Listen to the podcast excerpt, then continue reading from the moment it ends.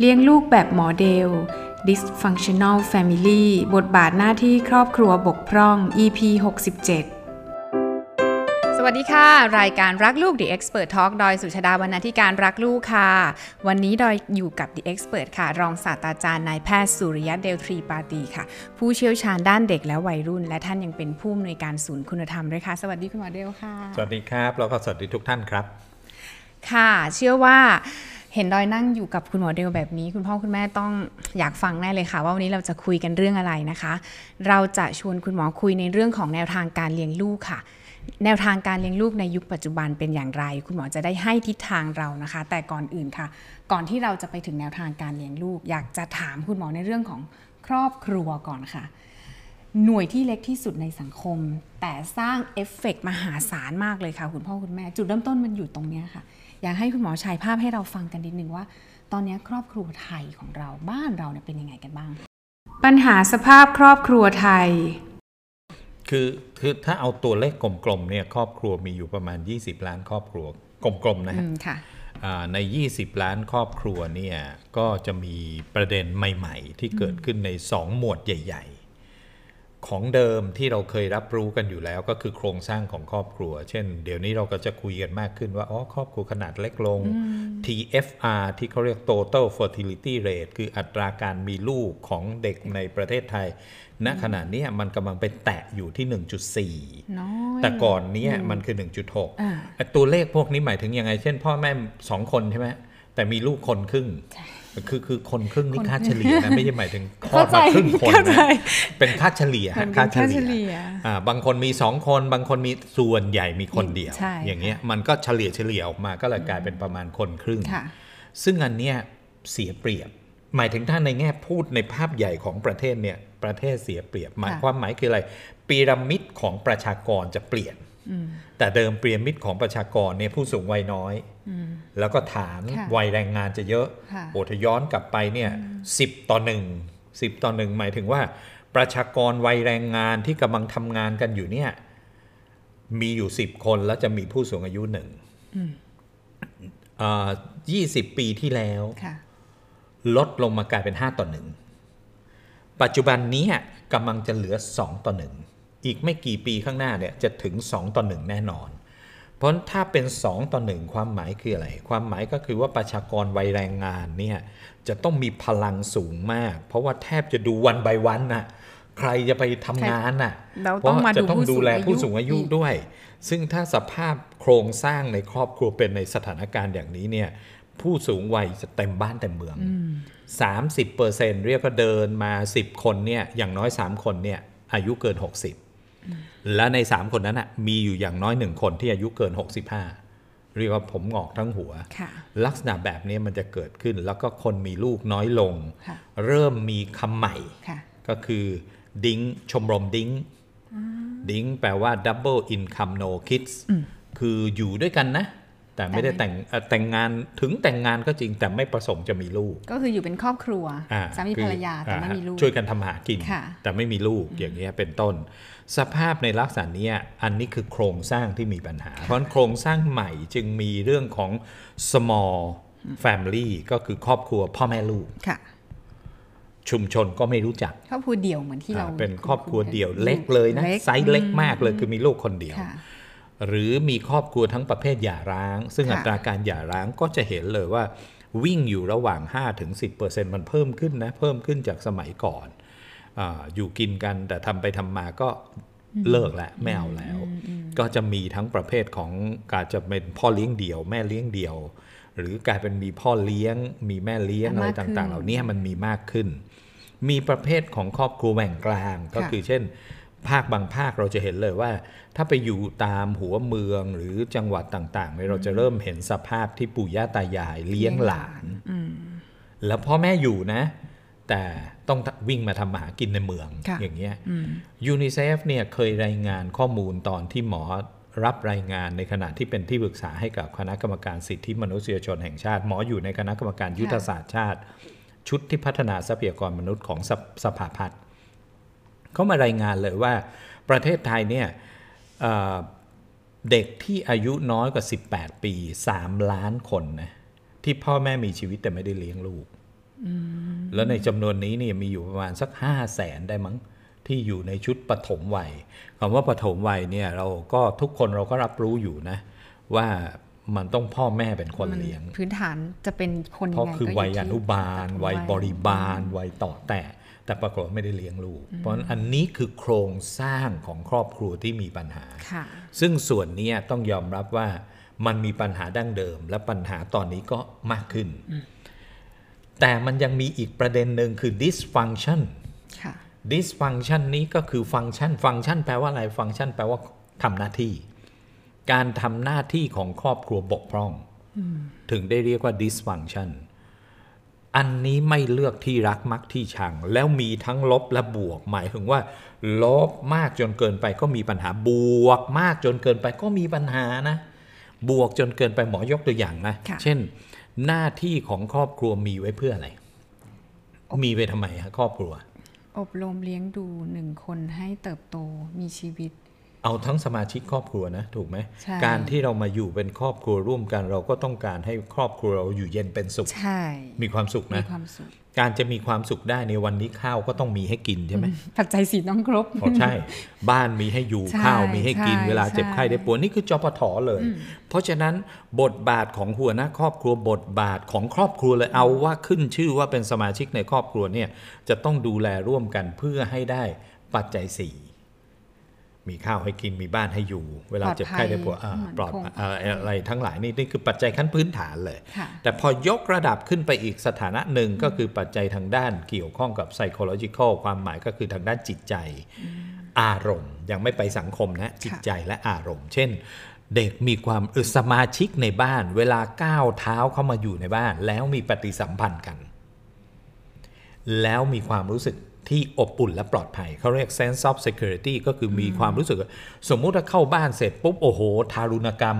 ในบ้านเลยอันนี้มีปัญหานะฮะสำหรับครอบครัวมีปัญหาแล้วหรือถ้าเกิดว่าเข้ามาในบ้านแล้วไม่คุยกันเลยปฏิสัมพันธ์ไม่มีเลยไอ้นี่กลายเป็นครอบครัวมีปัญหาไม่ได้เกี่ยวข้องกับยาร้างเกี่ยวข้องกับโครงสร้างครอบครัวแต่ฟังก์ชันมันมีปัญหาอันนี้คือระดับของทางด้านจิตใจยกระดับขึ้นไปอีกก็คือทางด้านสังคมเช่นเป็นหน้าที่ของสมาชิกภายในครอบครัวใช่ไหมที่จะต้องดูแลร่วมกันและทำให้มีปฏิสัมพันธ์ซึ่งกันและกันในบ้านไม่พออาจจะต้องมีปฏิสัมพันธ์นอกบ้านเช่นถ้าเราอยู่ในชุมชนเราก็จะรู้จักกันในชุมชนหมดเลยเราอาจจะมีการพูดคุยอาจจะไปเยี่ยมญาติพี่น้องอาจจะมีการเพื่อนปกพบปะเพื่อนฝูงอะไรทำนองนี้รู้จักการเรียนรู้อยู่ในร่วมในสังคมพวกนี้คือลักษณะ sociological เพราะถ้าเอาทั้งง่ายๆเลยนะ physical ก็คือปัจจัยขั้นพื้นฐาน psychological ก็คือปัจจัยทางด้านจิตใจและอารมณ์แล้วยกขึ้นไปอีกทีก็คือปัจจัยทางด้านสังคมนี่แหละคือบทบาทหน้าที่ซึ่งถ้าบกพร่องบกพร่องเช่นบ้านไม่มีให้อยู่เดือดร้อนไหมฮะเดือดร้อนข้าวไม่มีจะกินเดือดร้อนอันนี้คือบกพร่องแต่ในฝากหนึ่งบ้านมีหลายบ้านเดือดร้อนไหมเดือดร้อนเหมือนกันอันหนึ่งไม่มีบ้านอีกอันหนึ่งหลายบ้านเดือดร้อนแน่อันหนึ่งไม่มีจะกินอีกอันหนึ่งโอเวอร์ฟีดนะกินได้กินจนไม่ต้องซีโร่เวสเลยฮะคือเวสติ้งโอ้โหมันเยอะซะจนทิ้งขว้างอ่ะกินทิ้งกินขว้างอ่ะเพราะฉะนั้นทั้งลบและบวกจึงมีปัญหาหมดเลยครับอืมเป็นเรื่องของฟังก์ชันใช่ฟังก์ชันมีปัญหามันก็เลยกลายเป็นประเด็นไปหมดเลยสุขภาพไม่ได้รับได้รับการดูแลก็มีปัญหาแต่ถ้าดูโอเวอร์จนเกินไปก็มีปัญหาเหมือนกันเช่นเดียวกันรักลูกมากจนเลี้ยงผิดวิธีทีนี้มาที่เรารู้จักโครงสร้างอย่างที่มันเป็นปัญหาเดิมทับปัญหาใหม่เข้ามาจากสภาวะเศรษฐกิจหรืออะไรอย่างนี้คำว่า dysfunctional family มันมีกี่ประเภทหรือยังไงบ้างแล้วมันส่งผลกระทบกับเด็กยังไงบ้างคะมันมีทั้งหมดคร่าวๆนะคือเก้าประเภทแต่ก่อนที่จะไปที่ตรงนั้นเนี่ยมันมีวิธีการในการเลี้ยงดูที่เป็นประเด็นอีกด้วยเหมือนกันก็คือว่าครอบครัวในประเทศไทยเนี่ยเรามีวิธีเขาเรียกว่ากระบวนการในการเลี้ยงลูกเนี่ยหมอเอาเป็นแบบประเภทง่ายๆนะเช่นใช้อำนาจในการเลี้ยงลูกก็คือพ่อแม่เป็นใหญ่นะอันนี้ก็เป็นประเภทหนึ่งซึ่งบ้านเรามีเยอะฮะผมก็จะเกือบครึ่งเนี่ยจะใช้อำนาจในการเลี้ยงลูกโดยไม่รู้ตัว คือไม่ได้เจตนาจะใช้อำนาจแต่ก็กลายเป็นว่าทุกอย่างตัดสินใจแทนลูกให้หมดเบ็ดเสร็จซึ่งทำอยู่บนฐานของความรักบ้านเราประเภทนี้มีเยอะผมก็จะว่าดีไม่ดีอาจจะเกินห้าสิบด้วยซ้ำไปเราไม่เคยทำสำรวจทั้งประเทศในยี่สิบล้านครอบครัวแต่ด้วยประสบการณ์คนที่มาปรึกษาหมออย่างเช่นเวลาเอาลูกต่างๆเข้ามาปรึกษาเนี่ยหมอจะจับทางได้อยู่อย่างหนึ่งเลยว่ามันจะเป็นประเด็นที่ใช้อำนาจเพราะมันเป็นสถิติที่หมอใช้ความรู้และประสบการณ์ในการตอบเลยว่าร้อยเคสที่มาพบหมอครึ่งหนึ่งหมอรักษาคนที่พามาแล้วก็อีก ยี่สิบห้าเปอร์เซ็นต์ ตามไปซ่อมคนส่งมาอย่างเงี้ยบริวารของเด็กมีปัญหามากกว่าตัวเด็กทำไปทำมาบางคนบริวารของเด็กได้ยาแทนนะฮะไม่ใช่ลูกได้ยานะคือพ่อแม่อาการหนักเกินเด็กกระบวนการเลี้ยงลูกในลักษณะนี้คือการใช้อำนาจซึ่งมีเยอะอันเนี้ยจะมีปัญหาอำนาจมีไว้ให้กับพ่อแม่เนี่ยถูกต้องไม่ผิดแต่มีไว้ให้ผ่อนลงเรื่อยๆเช่นด้วยอนุสัญญาว่าได้สิทธิเด็กก่อนที่จะไปที่เก้าประเภทหมออยากจะทำความเข้าใจตรงนี้ไว้ก่อนนะว่าด้วยอนุสัญญาว่าด้วยสิทธิเด็กพ่อแม่จะต้องช่วยทำให้ลูกทุกคนอยู่รอดและปลอดภัยได้รับการเลี้ยงดูและพัฒนาปกป้องคุ้มครองได้รับการพัฒนาแล้วก็สร้างการมีส่วนร่วมอันนี้เราเข้าใจดีอยู่แล้วด้วยความที่เขาเล็กไปเช่นเขาอายุทารกเขาไม่สามารถช่วยเหลือตนเองได้เขาอาจจะไม่ปลอดภัยอำนาจจึงมีเต็มอยู่ที่พ่อแม่ในการที่จะทำให้ลูกน้อยของเราเนี่ยสามารถอยู่รอดปลอดภัยได้แต่ต่อเมื่อพัฒนาการของเขาเนี่ยเติบโตขึ้นแล้วเขาสามารถเริ่มช่วยเหลือตนเองได้ตรงนี้อำนาจของพ่อแม่ต้องถอยนะถอยลงมาหมอเอาง่ายๆเลยนะก็คือว่าเช่นถ้าเกิดอายุอยู่ในสองขวบปีแรกเนี่ยแทบจะเรียกว่าพ่อแม่มีอำนาจเต็ม ร้อยเปอร์เซ็นต์ ใช่แต่พออายุเกินสองขวบปุ๊บเนี่ยเขาเริ่มเดินเหินเองได้วิ่งเองได้เริ่มสำรวจข้าวของเองได้เริ่มไปพบปะเด็กคนอื่นได้เริ่มมีการไปนั่งเล่นถึงแม้ไม่แบ่งปันกันเล่นแต่ก็นั่งเล่นอยู่ด้วยกันเริ่มอยู่กับคนอื่นเล่นกับเด็กคนอื่นอะไรอ่ะเราช่วยเหลือตนเองได้อำนาจของพ่อแม่จะค่อยๆถอยลงและถึงแม้ว่า แปดสิบเปอร์เซ็นต์ ก็ยังคงเป็นของพ่อแม่อยู่แต่พอทันทีที่เกินสามขวบปุ๊บพ่อแม่เนี่ยเอาลูกตัวเองเนี่ยไปฝากเลี้ยงที่อนุบาลเขาก็มีเพื่อนแล้วเขามีครูระบบนิเวศเปลี่ยนเพราะฉะนั้นอำนาจของพ่อแม่จะถอยลงมาเป็น หกสิบ สี่สิบ ค่ะพอเติบโตขึ้นมาอยู่ชั้นประถมเนี่ยกลายเป็นว่าเพื่อนกับครูจะมีบทบาทโรงเรียนจะเข้ามาเป็นบ้านหลังที่สองอำนาจของพ่อแม่จะถอยลงไปเรื่อยๆแล้วจะกลายไปเป็น เอ่อ เขาเรียกว่าเหลืออยู่แค่ สามสิบเปอร์เซ็นต์ ตอนที่ลูกเริ่มเข้าสู่วัยรุ่นแล้วถ้าเข้าเป็นวัยรุ่นตอนกลางแล้วยิ่งไปเป็นเด็กโตด้วยเยาวชนด้วยอำนาจของพ่อแม่เหลือ สิบเปอร์เซ็นต์ ยิ่งถ้าเข้าเป็นเยาวชนแบบประเภทเข้ามหาวิทยาลัยไปแล้วดีไม่ดีพ่อแม่คือติ่งห้อยๆอยู่อย่างหนึ่งก็คือว่าเรียกว่าอยากจะมาปรึกษาก็ปรึกษาถ้าไม่อยากมาปรึกษาก็อย่าไปยุ่งแต่ปัญหาของการใช้อำนาจของครอบครัวของบ้านเราก็คือว่ากลับหัวหมดเลยฮะคือตอนเล็กๆเนี่ยใช้ทีวีเลี้ยงลูกใช้พม่าลาวอันนี้ความหมายของหมอคือพี่เลี้ยงนะพี่เลี้ยงมาจากพม่าพี่เลี้ยงมาจากอิมพอร์ตเข้ามาเลยแล้วก็มาช่วยดูแลลูกเราแทนเพราะเราไม่มีเวลาเราไม่ใช้อำนาจเต็มตรงนั้นแต่พอเติบโตขึ้นมาปุ๊บเนี่ยกับลาออกแล้วก็มานั่งเฝ้าลูกแล้วไปรุกล้ำพื้นที่ส่วนตัวทั้งทางที่เขาควรจะถอยการใช้อำนาจของเขาลงไปแล้วมันมันกลับด้านกลับด้านไปซึ่งอันนี้แหละที่มันจะเกิดปัญหาขึ้นมากับการใช้อำนาจเพราะเราใช้เยอะจนเกินไปแล้วยิ่งไม่ผ่อนด้วยเช่นพ่อพ่อแม่มีลูกปัญหาแล้วก็มีเร่งรัดบังคับแล้วก็มีประเด็นกันกับลูกโดยที่ไม่ดึงลูกเข้ามามีส่วนร่วมลูกมีความคิดเห็นเป็นของตัวเองโดยเฉพาะวัยรุ่นผมเชื่อแน่ว่าผู้ฟังที่ฟังอยู่นี่ที่เป็นพ่อแม่ที่มีลูกวัยรุ่นเนี่ยท่านคุยกับลูกวัยรุ่นรู้เรื่องไหมครับผมไม่แน่ใจเพราะไม่รู้เรื่องเนี่ยเพราะอาจจะเป็นเพราะเราไม่ฟังเขาครอบครัวประเภทที่สองคือครอบครัวที่อยากได้ลูกเป็นคนดีแต่สังคมปัจจุบันนี้เราจะเห็นเยอะขึ้นนะครับเริ่มเยอะขึ้นนะเพราะพ่อแม่เริ่มมีจะกินเริ่มมีฐานะพอเริ่มมีจะกินมีฐานะขึ้นมาปุ๊บก็กลายเป็นว่าฉันอยากได้ลูกเป็นคนดีนะแต่ช่วยเลี้ยงลูกฉันให้เป็นคนดีให้หน่อย ไปฝากคนอื่นโรงเรียนเขาก็ซื้อระบบนิเวศเลยฮะเช่นอาจจะลงทุนเต็มที่เลยฮะจะเป็นโรงเรียนอินเตอร์จะแพงแค่ไหนไม่สนสามารถที่จะซื้อระบบนิเวศได้และความคาดหวังก็จะตามมากับโรงเรียนนั้นนะเช่นฉันได้โรงเรียนดีๆแล้วอ่ะช่วยเลี้ยงลูกฉันให้เป็นคนดีด้วยมีความคาดหวังไปที่โรงเรียนที่ไม่ใช่ตัวเองแต่ตัวเองไม่ได้กลับมาดูนะว่าตัวเองกำลังทุ่มเทอะไรอยู่มีครอบครัวประเภทนี้เขาเรียกครอบครัวแบบปล่อยปละละเลยหมอเคยมีนักธุรกิจคนหนึ่งที่รวยจัดมากเลยนะคือหมอก็ถามว่าคุณมีเวลาให้กับลูกบ้างไหมเนี่ยเขาบอกมีหมอสองวันไอเราก็นั่งดีใจเออก็ดีนะอย่างน้อยสองวันต่อสัปดาห์เปล่าฮะหมอว่าอ้าวแล้วสองวันต่อเดือนอ่ะเปล่าฮะอ้าวแล้วสองวันต่ออะไรต่อปีฮะบอกโอ้โหหมอก็เลยถามว่าขอโทษนะมีลูกทำไมวะเนี่ยสองวันต่อปีเนี่ยนะแทบจะไม่เรียกว่าบทบาทพ่อหายไปจากชีวิตลูกเลยนะไม่เหลือเลยฮะเพราะอันนี้ไม่ไม่เขาเรียกว่าอยากคาดหวังสูงมากเลยนะแต่ใช้เงินซื้อหรือให้คนอื่นทุ่มเทครอบครัวประเภทนี้เริ่มมีเยอะขึ้นมันน่าลำบากใจมากขึ้นก็คือว่าอยู่ในครอบครัวมีจะกินทั้งนั้นไอ้ที่ปล่อยปละละเลยทั้งหลายเนี่ยซึ่งเดี๋ยวเราจะคุยกันในเก้าประเภทนะใช่ค่ะแต่สุดท้ายจะมาลงเอ่ยด้วยครอบครัวที่ดีมากเลยครับคือครอบครัวหัวใจประชาธิปไตยความหมายคือสร้างการมีส่วนร่วมซะตั้งแต่ตอนอนุบาลลูกทุกคนมีความหมายลูกทุกคนมีศักดิ์และสีของเขาไม่เปรียบเทียบลูกกันเวลาจะเซตกฎเกณฑ์กติกาขึ้นมาก็มีการพูดคุยร่วมกันลักษณะแบบนี้เราอยากให้เต็มบ้านเต็มเมืองยิ่งมีเยอะเท่าไหร่ยิ่งจะเป็นประโยชน์ของการเลี้ยงลูกมากเท่านั้นครับก่อนก่อนที่เราจะหมด อี พี นี้ไปได้ได้อยากให้คุณหมอบอกว่า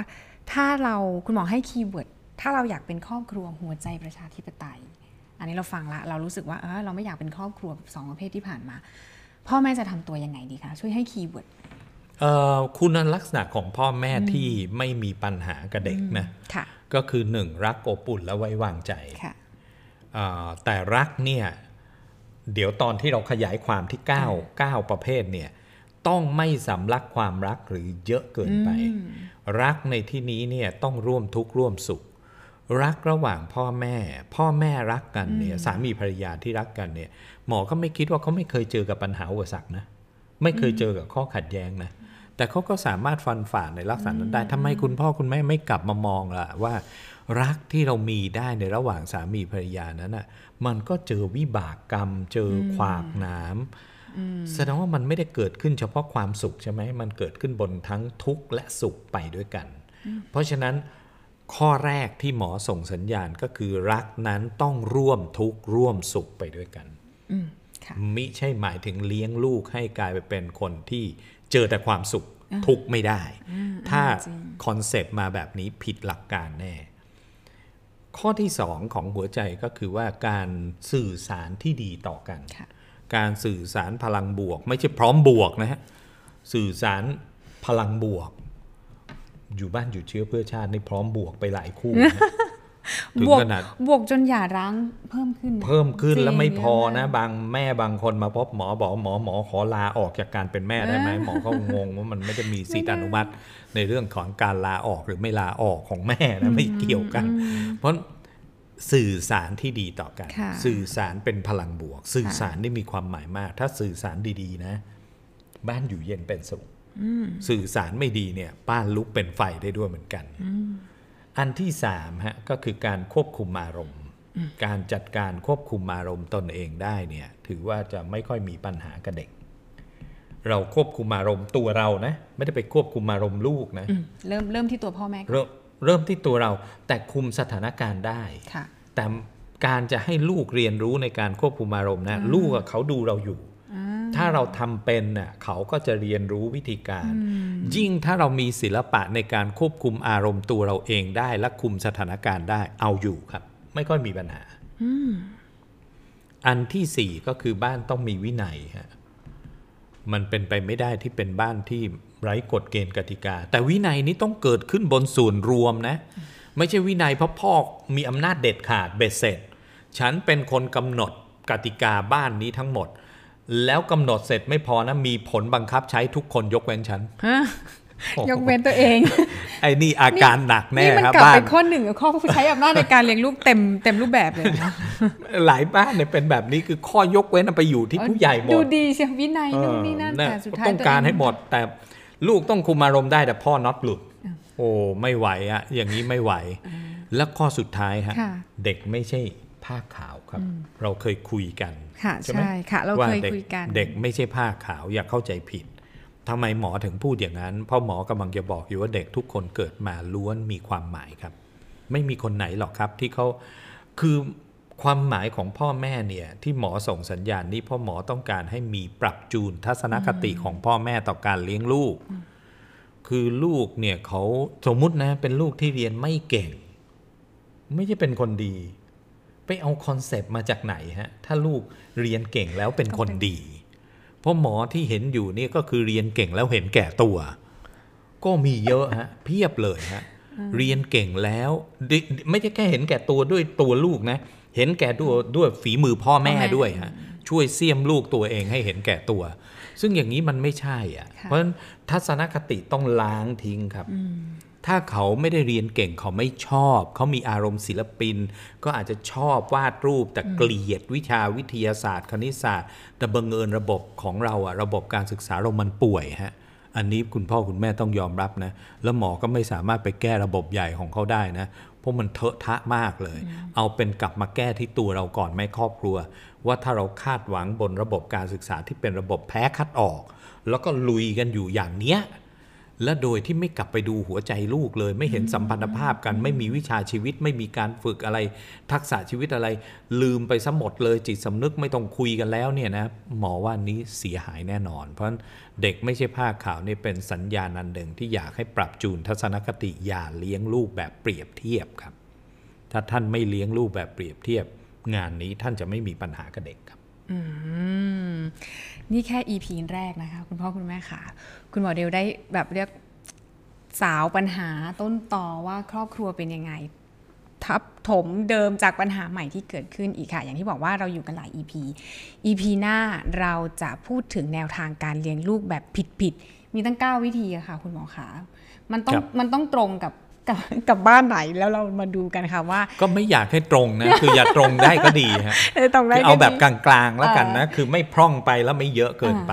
เดี๋ยว อี พี ถัดไปค่ะเราจะมาดูว่าเก้าวิธีมีอะไรบ้างแล้วเราจะแก้ยังไงนะคะสำหรับ อี พี นี้ขอบคุณคุณหมอเดลมากค่ะ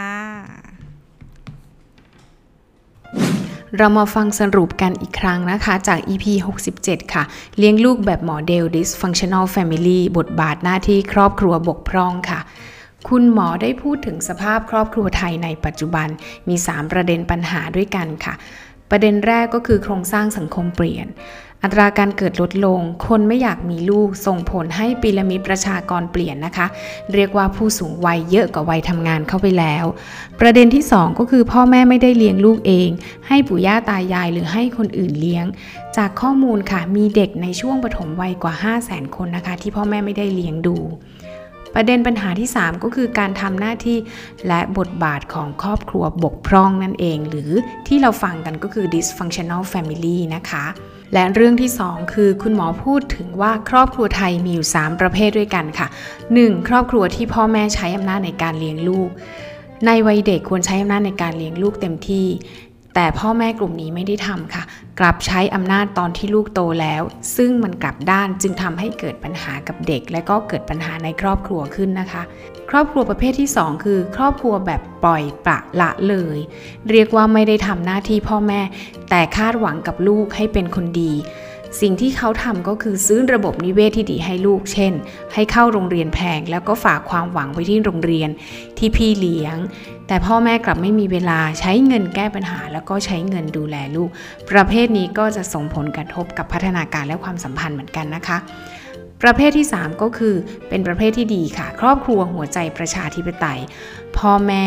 สร้างการมีส่วนร่วมกับลูกตั้งแต่อนุบาลมองลูกทุกคนมีความหมายมีศักดิ์ศรีแล้วก็ไม่เปรียบเทียบลูก และสุดท้ายนะคะคุณหมอพูดถึงวิธีการสร้างครอบครัวหัวใจประชาธิปไตยค่ะมีอยู่ห้าข้อด้วยกันค่ะข้อแรกก็คือรักแบบร่วมทุกข์ร่วมสุขกับลูกนะคะแบบที่สองก็คือใช้การสื่อสารพลังบวกแบบที่สามคือเป็นพ่อแม่ที่สามารถควบคุมอารมณ์ตัวเองได้นะคะแบบที่สี่คือบ้านต้องมีวินัยและแบบที่ห้าคือมองว่าเด็กไม่ใช่ผ้าขาวค่ะและใน อี พี ถัดไปนะคะเราจะพบกับวิธีการเลี้ยงลูกเก้าแบบที่สร้างปัญหาให้กับเด็กนะคะแล้วพบกันนะคะรักลูกมากจนเลี้ยงผิดวิธีมีอีกกรณีศึกษาที่จะเป็นตัวอย่างได้ชัดเจนเลยเช่นเด็กแกล้งเด็กซึ่งเด็กอนุบาลเด็กจบแต่พ่อแม่ไม่จบนะฮะผ่านโซเชียลมีเดียกระหน่ำกันสนุกสนานแล้วสุดท้ายพอมาเจอหน้ากันจริงๆทนอารมณ์ไม่ได้แล้วสุดท้ายก็หลงเอ่ยกันแต่ลูกกำลังดูเห็นโมเดลว่าพ่อแม่กำลังทำอะไรกันนี่คือวิธีการแก้ปัญหาหรือ